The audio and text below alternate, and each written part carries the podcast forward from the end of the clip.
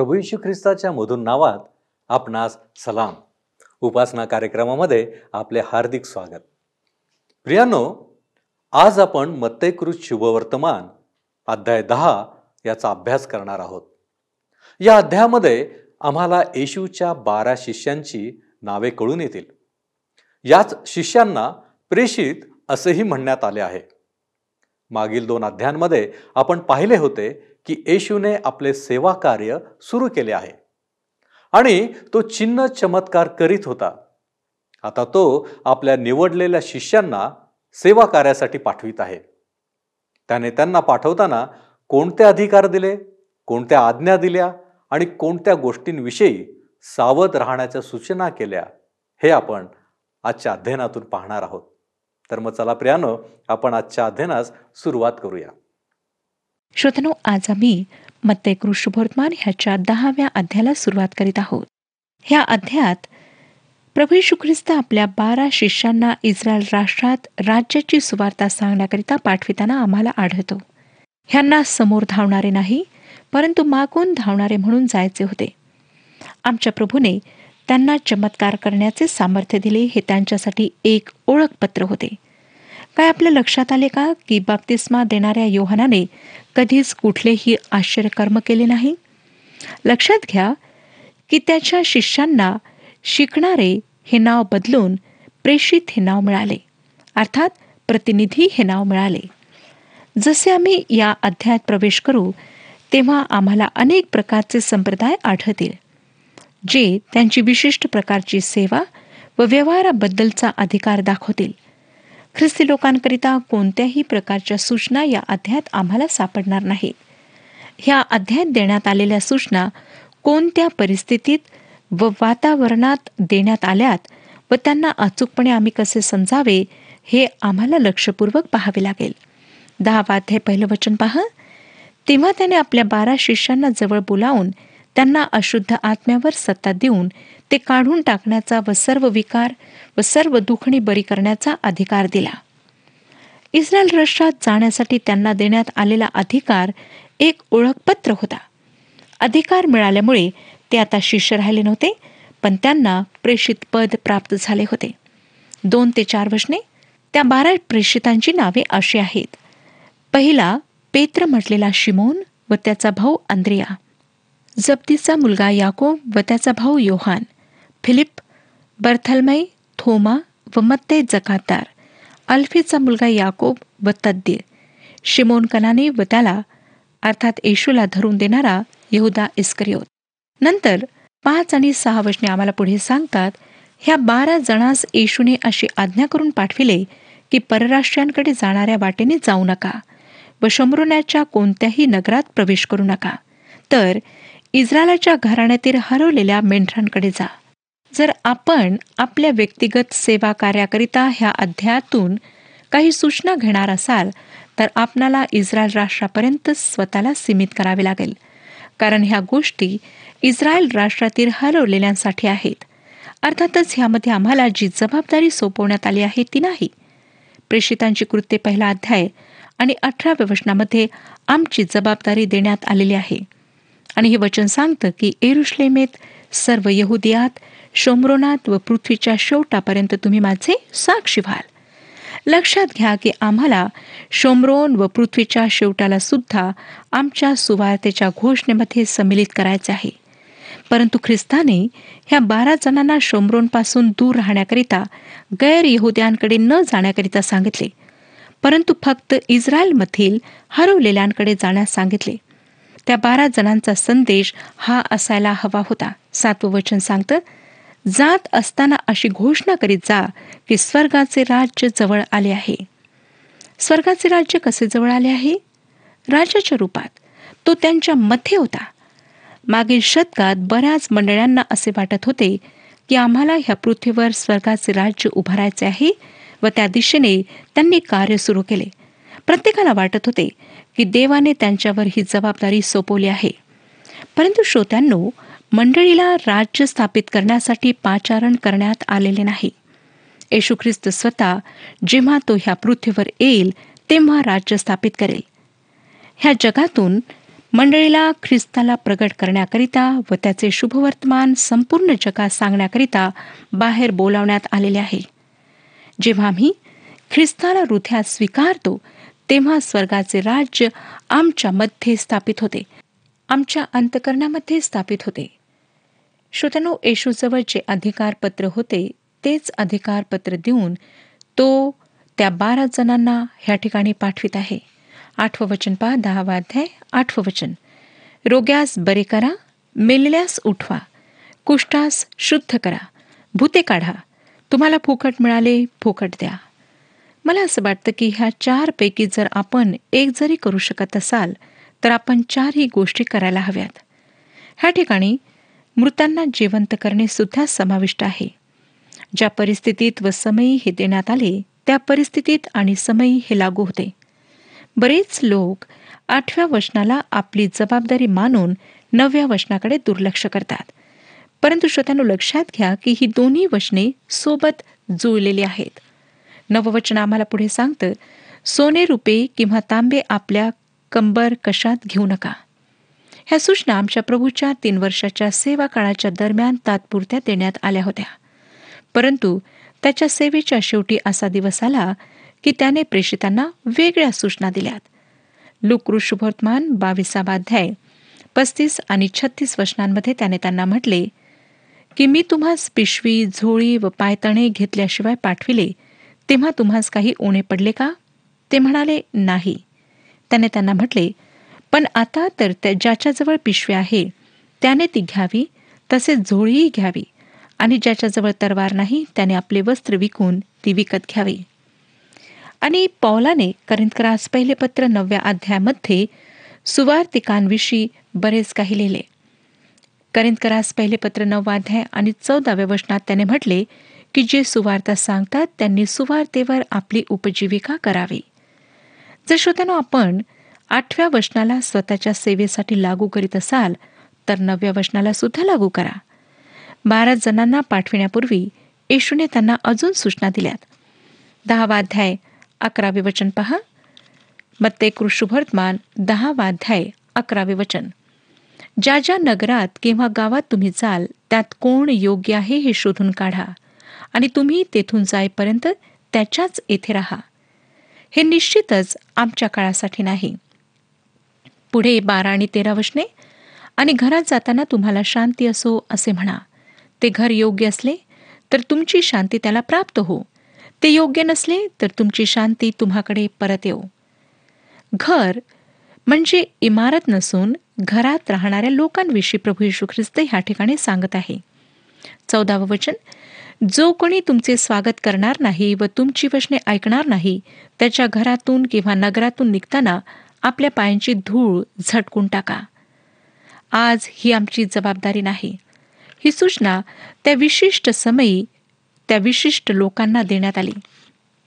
पुढे पंधरावं वचन मी तुम्हास खचित सांगतो न्यायाच्या दिवशी त्या नगरापेक्षा सदोम व गमोरा ह्या प्रदेशाला सोपे जाईल.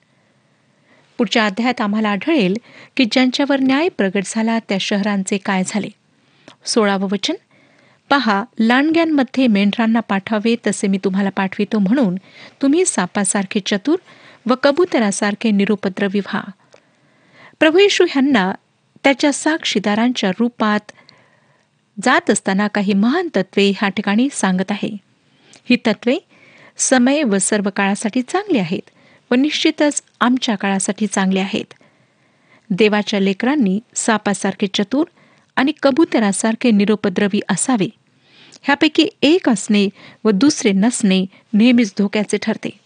सतरा आणि अठरा वचने माणसाच्या बाबतीत जपून राहा कारण ते तुम्हाला न्यायसभांच्या स्वाधीन करतील आपल्या सभास्थानात तुम्हाला फटके मारतील आणि तुम्हाला माझ्यामुळे देशाधिकारी व राजे ह्यांच्या पुढे नेण्यात येईल आणि तुम्ही त्यांना आणि परराष्ट्रीयांना साक्ष व्हाल. त्यावेळी अनेकांसोबत हे घडले. आज सुद्धा हे घडत आहे. एकोणीस आणि वीस वचने जेव्हा तुम्हाला त्यांच्या स्वाधीन करीतील तेव्हा कसे अथवा काय बोलावे ह्याची काळजी करू नका. कारण तुम्ही काय बोलावे हे त्याच घटकेस तुम्हास सुचविले जाईल. कारण बोलणारे तुम्ही नाही तर तुमच्या पित्याचा आत्मा हाच तुमच्या ठाई बोलणार आहे. खेदाने सांगावं लागतं श्रोत्यानो की बरेचसे लोक ह्या वचनांचा चुकीचा अर्थ घेऊन जेव्हा त्यांना उपदेश करायचा असतो तेव्हा तयारी करीत नाहीत. आणि ते असं म्हणतात की पवित्र आत्मा त्याच वेळी आम्हाला सांगेल की आम्ही काय बोलावे. परंतु मला पूर्ण खात्री आहे की हे वचन त्या लोकांकरिता लागू पडते ज्यांना जेव्हा ख्रिस्ताच्या नावामुळे अटक केल्या जाईल. आणि त्यांना काय उत्तर द्यावे काय बोलावे ह्याच्या तयारीसाठी वेळ मिळणार नाही. तेव्हा पवित्र आत्मा त्यांना सांगेल की त्यांनी काय बोलावे. प्रभू यशू ख्रिस्ताने जेव्हा या बारा जणांना पाठवले तेव्हा त्यांना ही सूचना त्याने दिली. परंतु जेव्हा उपदेश देण्याची वेळ येते तेव्हा प्रार्थनेमध्ये बराच वेळ घालून देवाकडून मार्गदर्शन प्राप्त करून उपदेश तयार करणे प्रत्येकाकरिता आवश्यक असते.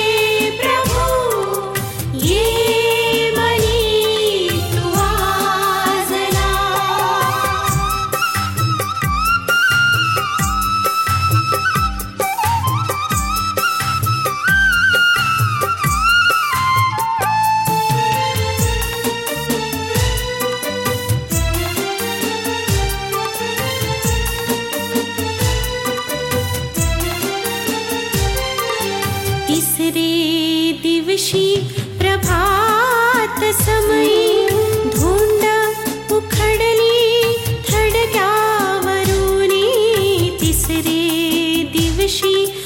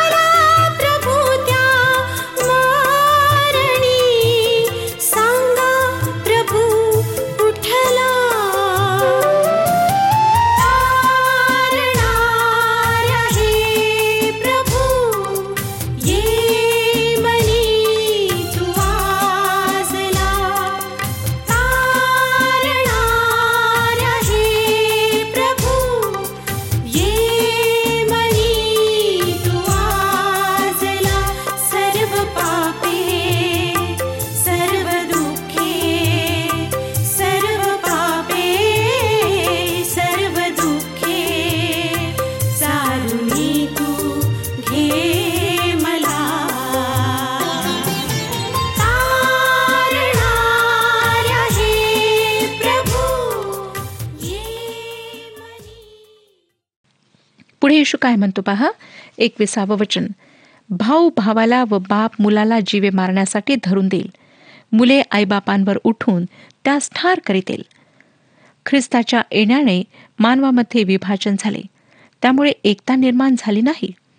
कुटुंबातील एक व्यक्ती जेव्हा प्रभू यशू ख्रिस्ताचा तारणारा म्हणून स्वीकार करते त्याच्यावर विश्वास ठेवते आणि घरातील अन्य लोक जेव्हा विश्वास ठेवत नाहीत तेव्हा त्या कुटुंबामध्ये फूट पडते. पौलाने करिंदकरास पहिले पत्र पहिला अध्याय आणि अठराव्या वचनामध्ये फार चांगल्या प्रकारे सांगितले. कारण ज्यांचा नाश होत आहे त्यांना वधस्तंभाविषयीचा संदेश मूर्खपणाचा आहे. पण ज्यांना तारण प्राप्त होत आहे अशा आपणास तो देवाचे सामर्थ्य असा आहे. पुढे बावीसावं वचन. आणि माझ्या नावामुळे सर्व लोक तुमचा द्वेष करतील. तथापि जो शेवटपर्यंत टिकेल तोच तरेल. ह्याद्वारे हे प्रगट होतं श्रोत्यानो की प्रभू त्याच्या लोकांना त्याच्या तीन वर्षाच्या सेवा काळात राखण्याकरिता समर्थ होता. ह्याचप्रमाणे मत्ते चोवीसावा अध्याय आणि तेराव्या वचनामध्ये महासंकटाच्या काळात प्रभू त्याच्या लोकांना राखणार आहे. तेविसावं वचन जेव्हा एका गावात तुमचा छळ करीतील तेव्हा दुसऱ्यात पळून जा. मी तुम्हास खचित सांगतो मनुष्याचा पुत्र येईपर्यंत इस्रायलाची सगळी गावे तुमच्याने फिरून होणार नाहीत. तो ह्या ठिकाणी इस्रायलची सर्व गावे म्हणतो जगातली नाही हे लक्षात घ्या. मनुष्याचा पुत्र येईपर्यंत ह्याचाच अर्थ राष्ट्रासमोर तो प्रगट होईपर्यंत त्याच्या संबंधाने लोकांमध्ये बरेच मतभेद होते. जेव्हा त्याने शिष्यांना विचारले की लोक मला काय म्हणून ओळखतात तेव्हा त्यांनी अनेक उत्तरे दिलीत. प्रत्येकाचे त्याच्या बाबतीत वेगवेगळे मत होते. आज आमच्या दिवसातसुद्धा लोक त्याला अवतार समजतात काही लोक त्याला महापुरुष समजतात काही लोक त्याला संत समजतात आणि अनेक प्रकारे लोक त्याला मानतात. आता तो त्याच्या लोकांना सर्वसाधारण सूचना देत आहे. ही अशी महान तत्वे आहे श्रोत्यानो जी आज तुम्ही व मी स्वतःला लागू करू शकतो. परंतु ही वचने प्रेषितांना सरळपणे लागू पडतात. चोवीसावं वचन गुरुपेक्षा शिष्य थोर नाही आणि धन्यापेक्षा दास थोर नाही. आम्ही ख्रिस्ताचे प्रतिनिधित्व करीत आहोत आणि तो प्रथम आमच्या जीवनामध्ये असायला हवा. जर तो प्रथम नसेल तर समस्या निर्माण होईल. पंचवीसावं वचन शिष्याने गुरुसारखे व दासाने धन्यासारखे व्हावे. इतके त्यास पुरे घर देण्यास बालजबूल म्हटले तर घरच्या माणसांना कितीतरी अधिक म्हणतील? जर आपण त्याच्याशी विश्वास आहात तर लोक आपणाविषयी काय बोलतात ह्याची काळजी करू नका. ते प्रभूविषयी सुद्धा चांगल्या गोष्टी बोलले नाहीत. जर त्याच्याशी त्यांनी वाईट प्रकारे वर्तन केले तर त्याच्या शिष्यांना चांगली वर्तणूक मिळेल हे कदापि शक्य नाही. सव्वीसावं वचन. ह्यास्तव त्यांना भिवू नका कारण उघडकीस येणार नाही असे काही झाकलेले नाही आणि कळणार नाही असे काही गुप्त नाही. परमेश्वराच्या न्यायाचा दिवस प्रगट होणार आहे. जे छळ करणार आहेत त्यांचा न्याय होईल व विश्वासणाऱ्यांची निर्दोषता साबित होईल. म्हणून श्रोतानो स्वतःच्या आंतरिक जीवनामध्ये ढुंकून पहा. बाहेरगत जीवनाला पहा आणि सतर्क व्हा. सत्तावीसावं वचन. जे मी तुम्हास अंधारात सांगतो ते उजेडात बोला आणि तुमच्या कानात सांगितलेले जे तुम्ही ऐकता ते धाब्यावरून घोषित करा. आज आम्हाला अशा प्रकारे वचन घोषित करण्याची फार आवश्यकता आहे. अठ्ठावीसावं वचन मी आपणाकरिता वाचत आहे. जे शरीराचा घात करीतात पण आत्म्याचा घात कराव्यास समर्थ नाहीत त्यांना भिवू नका. तर आत्मा व शरीर ह्या दोहोंचा नरकात नाश कराव्यास जो समर्थ आहे त्याला भ्या. दुसऱ्या शब्दात तो सांगत आहे की तुम्ही परमेश्वराचे भय बाळगा. एका देवाच्या सेवकाला कोणी विचारले की आपण इतके साहसी कसे त्या देवाच्या सेवकाने उत्तर दिले मी हे शिकलो की जेव्हा आम्ही परमेश्वराचे भय बाळगतो तेव्हा आम्हाला कोणाचे भय बाळगण्याची गरज नाही. खरोखर श्रोत्यानो जेव्हा आम्ही परमेश्वराचे भय बाळगतो तेव्हा आम्हाला मनुष्याचे भय बाळगण्याची गरज नाही. एकोणतीसावं वचन दोन चिमण्या दमडीला विकतात की नाही? तथापि तुमच्या पित्या वाचून त्यातून एकही भूमीवर पडणार नाही. किती सुंदर वचन आहे हे. परमेश्वर चिमण्यांची काळजी घेतो. काय आपण कधी चिमणीला पाहिले? किती चांगल्या प्रकारे परमेश्वर त्यांची काळजी घेतो हे कधी आपण लक्षात घेतले आहे काय? तिसावं वचन. तुमच्या डोक्यावरले सर्व केस देखील मोजलेले आहेत. परमेश्वर तुमच्यावर प्रीती करतो. तुमच्या आईपेक्षा तुमच्या वडिलांपेक्षा प्रभू येशू ख्रिस्त तुमच्यावर अधिक प्रेम करतो. कधी तुमच्या आईने तुमच्या डोक्यावरच्या केसांना मोजले आहे काय? नाही. परमेश्वराला मात्र तुमच्या डोक्यावरील केसांची संख्या ठाऊक आहे. एकतीसावं वचन आता. पुढे सांगतं की म्हणून भिवू नका. पुष्कळ चिमण्यांपेक्षा तुमचे मोल अधिक आहे. विचार करा श्रोत्यानो की जर परमेश्वराला एखादी चिमणी कोठे आहे हे ठाऊक आहे तर तुम्ही कोठे आहात हे सुद्धा त्याला चांगल्या प्रकारे ठाऊक आहे. बत्तीस आणि तेहतीस वचने. जो कोणी माणसासमोर मला पत्करेल त्याला मीही आपल्या स्वर्गातील पित्यासमोर पत्करेन. पण जो कोणी माणसासमोर मला नाकारेल त्याला मीही आपल्या स्वर्गातील पित्यासमोर नाकारेन. जेव्हा आपण येशू ख्रिस्ताला पापांपासून मुक्ती देणारा तारणारा म्हणून स्वीकारता तेव्हा आपण त्याला सर्वांसमोर स्वीकारू आणि जेथे गरज पडेल तेथे त्याच्याविषयी साक्षसुद्धा देऊ. ज्या प्रकारे रात्रीनंतर दिवस येतो त्याच प्रकारे तेहतीसाव्या वचनातील विधान बत्तीसाव्या वचनानंतर येते. पुष्कळशा ठिकाणी ख्रिस्ताचे नाव घेणे अगदी निरर्थक ठरते. त्यावेळी श्रोत्यानो आमच्याकरिता चूप राहणे योग्य ठरते. ह्याचा अर्थ असा नाही की आम्ही येशू ख्रिस्ताचा नकार करतो परंतु ज्या ठिकाणी लोक समजून घेत नाहीत आणि येशू ख्रिस्ताला आदर देत नाहीत त्या ठिकाणी चूप राहणे योग्य ठरते. चौतीसावं वचन? मी पृथ्वीवर शांतता आणावयास आलो आहे असे समजू नका. मी शांतता आणावयास नव्हे तर तरवार चालवावयास आलो आहे. येशू ख्रिस्त जेव्हा पहिल्यांदा ह्या पृथ्वीवर आला तेव्हा तो शांती स्थापित करण्याकरिता नव्हे तर पाप्यांना ताराव्यास आला. अद्यापही पाप जगात आहे. आणि जोपर्यंत ह्या पृथ्वीवर पाप आहे तोपर्यंत परमेश्वर म्हणतो दुष्टांकरिता शांती नाही. जोपर्यंत सर्व आधार्मिकता दूर होणार नाही तोपर्यंत येशू ख्रिस्त व सैतान ह्यांच्यामधील युद्ध चालू राहणार. पस्तीस आणि छत्तीस वचने कारण मुलगा व बाप मुलगी व आई सून व सासू ह्यांच्यात फूट पाडण्यास मी आलो आहे. आणि मनुष्याच्या घरचेच लोक त्याचे वैरी होतील. पौलाने ह्या वचनांचे सत्य सांगताना करिंदकरास पहिले पत्र पहिला अध्याय आणि अठराव्या वचनामध्ये लिहिले कारण ज्यांचा नाश होत आहे त्यांना वधस्तंभाविषयीचा संदेश मूर्खपणाचा आहे. पण ज्यांना तारण प्राप्त होत आहे अशा आपणास ते देवाचे सामर्थ्य असं आहे. अनेक कुटुंबे सुवार्ता प्रसारामुळे विभागल्या गेली आहेत. भाऊ बहिणी अलग झालेले आहेत. विश्वासणाऱ्यांमध्ये एक आहे आणि न तारलेल्या जगापासून ते विभक्त केल्या गेलेले आहेत. सदतीसावं वचन जो माझ्यापेक्षा आपल्या बापावर किंवा आईवर अधिक प्रेम करीतो तो मला योग्य नाही. जो माझ्यापेक्षा मुलावर किंवा मुलीवर अधिक प्रेम करीतो तो मला योग्य नाही. जोपर्यंत श्रोतानो आपण आपले जीवन ख्रिस्ताच्या हातात समर्पित करीत नाही आणि त्याकरिता किंमत चुकवत नाही तर आपण समर्पणाविषयी अधिक बोलू शकणार नाही. मी स्वतः समर्पित ख्रिस्ती व्यक्ती आहे ह्याविषयी अधिक बोलायला कचरते. कारण मला माहीत आहे की कित्येकदा मी शिमोन पेत्राप्रमाणे कळत नकळत येशू ख्रिस्ताचा नकार करते. त्याच्याशी विश्वासू राहण्यामध्ये दुर्बळ पडते. पण देवाची त्याच्या विश्वासूपणाबद्दल मी स्तुती करते की त्याने अनेकदा माझ्या उणीवा जाणून सुद्धा माझी काळजी घेतली माझी मदत केली. आणि त्यानेच मला आतापर्यंत विश्वासामध्ये स्थिर राखलेले आहे. अडुतीसावं वचन. आणि जो आपला वधस्तंभ उचलून घेऊन माझ्या मागे येत नाही तो मला योग्य नाही. आमच्यापैकी अनेक लोक योग्य नाहीत. जोपर्यंत आम्ही प्रभू यशू ख्रिस्ताला पूर्णपणे समर्पित होत नाही तोपर्यंत तो आमचा उपयोग करून घेऊ शकत नाही. परंतु देवाची स्तुती असो की तो आम्हाला सोडित नाही टाकीत नाही. एकोणचाळीसावं वचन. ज्याने आपला जीव राखिला तो त्याला गमावेल आणि ज्याने माझ्याकरिता आपला जीव गमाविला तो त्याला राखेल. ख्रिस्तावरील विश्वासाद्वारे जे अनंत जीवन आम्हाला प्राप्त होते ते आणि ह्या पृथ्वीवर शारीरिक जे जीवन आहे त्या दोघांमधली तफावत तो ह्या ठिकाणी दाखवित आहे. हे शक्य आहे श्रोत्यानो की एखाद्या व्यक्तीला त्याने ख्रिस्तावर विश्वास ठेवला म्हणून मृत्यूदंड देण्यात येईल.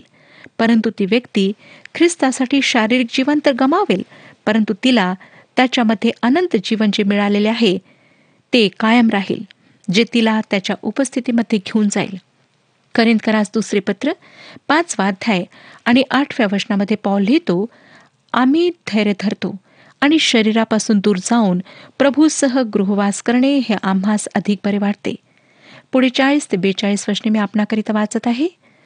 जो तुम्हा स्वीकारितो तुम्हाला स्वीकारितो आणि जो मला स्वीकारितो तो ज्याने मला पाठविले त्याला स्वीकारितो. संदेष्टाला संदेष्टा म्हणून जो स्वीकारितो त्याला संदेष्टाचे प्रतिफळ मिळेल. आणि नीतिमानाला नीतिमान म्हणून जो स्वीकारितो त्याला नीतिमानाचे प्रतिफळ मिळेल.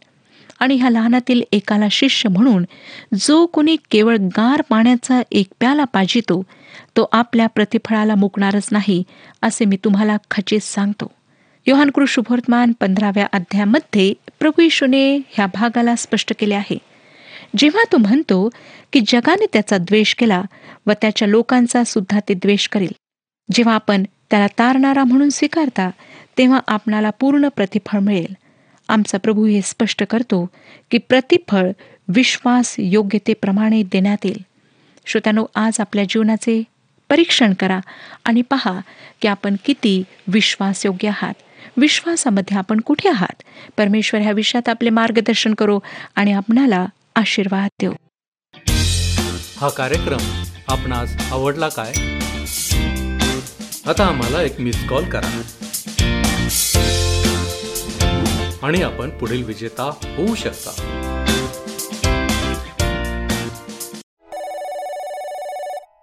प्रियानो ख्रिस्त सेवा कार्य करीत राज्याची घोषणा करीत होता. ख्रिस्ताचे राज्य लोकांमध्ये येण्यासाठी त्याने त्याच्या शिष्यांनाही त्याच कामगिरीवर पाठवले होते. काय ख्रिस्ताचे राज्य आमच्यात यावे असे आपणास वाटते काय? त्याने नेमून दिलेल्या मार्गाने आपण चालण्याचा प्रयत्न करायला हवा. त्याला स्वीकारणे आवश्यक आहे. तो आजही आम्हास मदत करण्यास सिद्ध आहे. अनंतकाळचे जीवन व दैहिक जीवन यातील फरक जाणा. ख्रिस्ताला समर्पित व्हा. त्याच्या चरणांपाशी आपण जाऊ आणि आपण प्रार्थना करू. पवित्र पवित्र पवित्र थोर आणि सामर्थ्यवान देव बापा. आज आम्ही प्रभू येशू ख्रिस्ताच्या नावामध्ये तुझ्या चरणापाशी आलेलो आहोत. आणि प्रभूजी आमची विनंती आमची मागणी तुझ्या चरणापाशी आम्ही सादर करीत आहोत. प्रभूजी तुझं वचन म्हणतं की मागा म्हणजे तुम्हास मिळेल. होय प्रभूजी आज आम्ही तुझ्या चरणापाशी आलेलो आहोत. आमची आत्मिक उन्नती होण्यासाठी. प्रभूजी या जीवनामध्ये जे जगिक जीवन आहे तो आम्हाला वेळोवेळी सावध करतोस. की आमचं लक्ष जगिक जीवनाकडे नव्हे तर तू देऊ करत असलेल्या अनंतकालीन जीवनाकडं म्हणजेच सार्वकालिक जीवनाकडं आमचं लक्ष असावं. होय प्रभूजी आज आमच्यासमोर तू या गोष्टी ठेवलेल्या आहेस. ते स्वीकारण्यासाठी आम्हाला तू अंतकरण दे की जेणेकरून आमच्या जीवनामधल्या दैनंदिन कृतीमध्ये प्रभूजी आम्ही योग्य अशा गोष्टी सदैव करत राहू. आणि म्हणून आम्ही स्वतःला तुझ्या हाती सोपितो येशू ख्रिस्तावरती विश्वास आणि त्याला स्वीकारून चालण्यासाठी तो आम्हाला मदत कर. आणि म्हणूनच या विनंत्या मागण्या धन्य तारक प्रभू येशू ख्रिस्त जो आम्हाला मार्ग देतो जो आम्हाला दिशा देतो त्या आमच्या येशूच्या नावात ही प्रार्थना करतो म्हणून तो ऐक. आमेन. तुम्ही स्थिर व आढळ व्हा प्रभूच्या कामात सर्वदा तत्पर असा. प्रभू आपणास सहाय्य करो.